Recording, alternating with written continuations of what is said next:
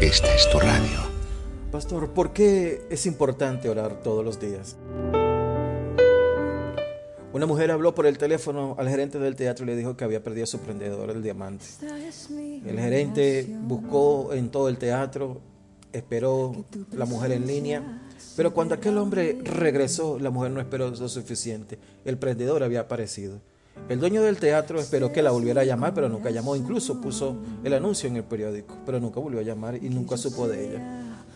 Así somos muchos. Desistimos rápidamente de la oración. Pretendemos que Dios nos responda rápido. Sin embargo, el salmista dijo así en el Salmo 88:13, Oh Señor, a ti clamo, seguiré orando, orando día tras día. Hay una generación de creyentes que el orar comenzó con un gran esfuerzo, continuó con un hábito y terminó en una necesidad diaria, la necesidad de hablar con Dios. El mal de esta generación es pretender solucionar todo con sus fuerzas. Lo resumo así. El que ora mucho logra mucho, el que ora poco logra poco. De hecho, cuando ores mucho, Dios te enseñará lo que es verdaderamente los logros de Dios. Te vas a sorprender que no todos los que llamas logros son logros de Dios y sabrás diferenciar entre los logros divinos que agradan a Dios y los logros humanos que solo satisfacen la vanidad humana.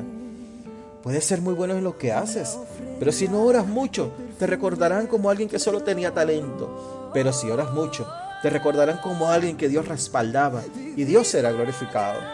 No ores como si Dios tuviera la obligación de responderte ya.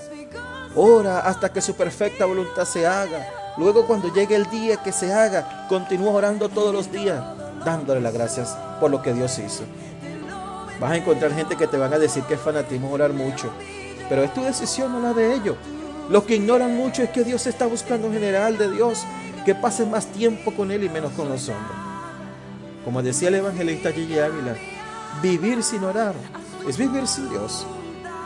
Señor, a ti clamo, seguiré rogando día tras día. Música